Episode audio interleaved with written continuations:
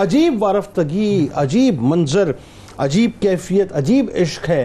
آپ یہ دیکھیے ایک میدان احد جو ہے وہ عشق کی الگ الگ داستانیں جب بیان کرتا ہے تو ہر داستان دوسری داستان سے مختلف بھی ہے اور عظیم تر بھی نظر آتی ہے. کیسی بات ہے، یعنی اب وہ شہادت کا موقع جو ہے آپ دیکھیے کہ ہر عاشق سرکار علیہ السلام کے رخ انور کو سامنے رکھے ہوئے ہے اور شہادت کی منزل کو پانے کے لیے ترس رہا ہے، تڑپ رہا ہے کہ بس کسی طرح سے منزل مل جائے.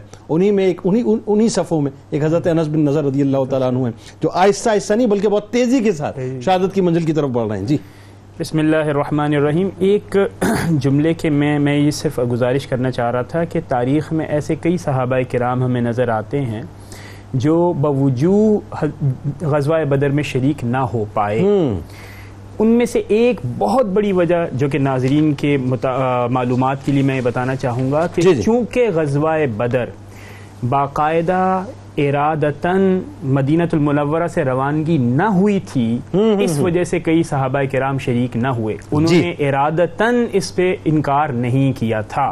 تعصب کہیں پہ بھی نہیں جانا چاہیے. بالکل صحیح بات ہے، بہت صحیح. آئیے حضرت انس بن نظر رضی اللہ تعالی عنہ، میدان جنگ ہے، ابن قمیہ بلند آواز میں حضرت مصعب بن عمیر رضی اللہ تعالیٰ عنہ کو شہید کر کے آپ کی جو وجہ اور آپ کی جو یعنی جو قد و قامت تھی اس سے اس نے نتیجہ نکالا کہ شاید اس نے نعوذ باللہ حضور اکرم صلی اللہ تعالیٰ علیہ وسلم کو شہید کر دیا.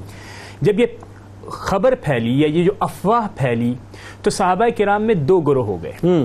ایک گروہ نے کہا کہ اب ہم جنگ لڑ کے کیا کریں گے، صحیح ہے.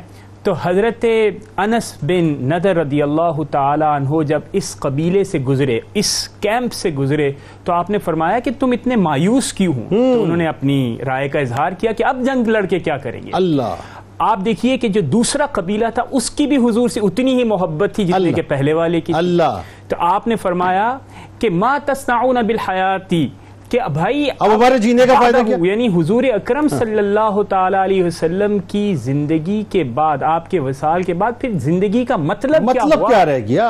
تو آئیے جس پر حضور اکرم صلی اللہ تعالی علیہ وسلم نے جامع شہادت نوش فرمایا، فموت علی ما مات علیہ رسول اللہ صلی اللہ تعالی علیہ وسلم، آئیے ہم اسی پر، اسی مقصد کے لیے جامع شہادت نوش فرمائیں جس کے لیے حضور اکرم صلی اللہ تعالی علیہ وسلم نے اپنی جان کا نظر پیش فرمایا. پھر مزید جب آپ آگے آئے تو حضرت سعد بن معاذ رضی اللہ تعالی عنہ، جب ان سے آپ کی ملاقات ہوئی تو آپ دیکھیے کہ ایک صحابی کی کیفیت کیا ہوتی ہے. آپ نے فرمایا کہ مجھے تو جنت سامنے نظر آ رہی ہے، اور پھر فرمایا کہ یہ جو احد کا پہاڑ ہے اس سے مجھے جنت کی خوشبو نظر آ رہی ہے، خوشبو میں محسوس کر رہا ہوں. اور پھر آپ قلب جنگ کے اندر تشریف لے کے گئے. سعد بن معاذ فرماتے ہیں آپ نے وہ کردار اور داد شجاعت حاصل کی جو کہ میری استطاعت کے اندر نہیں تھا.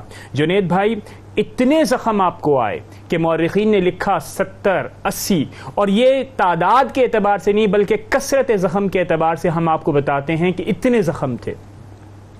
پھر بنیادی طور پر مسئلہ کیا آیا؟ مسئلہ یہ ہوا کہ چونکہ غزوہ بدر کے اندر جو کفار کے ساتھ مسائل رہے، انہوں نے آپ کی لاش کے مسئلہ کیا، اس کے ٹکڑے ٹکڑے کر دیے. بعض روایات میں آیا کہ آپ کی آنکھ تک نکالی، ناک کاٹ دیا، اس کے ہار بنائے. یعنی یہ اذیتوں کا ایک پہاڑ ہے. اور جب کوئی مسلمان، کوئی ان کا رشتہ دار، اور جب حضور پر نور حضرت محمد مصطفیٰ صلی اللہ تعالی علیہ وسلم ان جسموں کو دیکھتے تو آپ بتائیے کہ کیا کیفیت ہوتی ہے. مسلمانوں کے ساتھ یہ سلوک ہوا، لیکن مسلمانوں نے صبر کا دامن بھی نہیں پھایا اور اپنی جانوں کے نذرانے مسلسل تسلسل کے ساتھ اپنے رب کی بارگاہ میں وہ پیش فرماتے رہے.